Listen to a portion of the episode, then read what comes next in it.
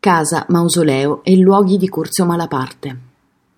L'amore per la sua città Malaparte lo visse per tutta la vita e lo rese immortale nel libro uscito nel 1956, Maledetti Toscani, e i luoghi simbolo della vita di Malaparte sono spalmati per tutta la città di Prato.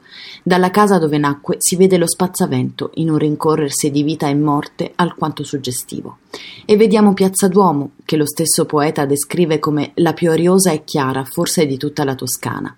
Qui fu protagonista di un celebre episodio accaduto quando si inaugurò la statua di Gaetano Magnolfi, personaggio illustre di Prato, benefattore e filantropo, che cambiò il volto della città con numerose opere di beneficenza, tra cui l'ospizio, l'asilo e un orfanotrofio tecnologico dove i ragazzi potevano imparare un mestiere. A Curzio non piacque per nulla e scrisse un articolo per invitare i suoi concittadini a buttarla giù, dopo che lui l'aveva già legata con pesanti funi.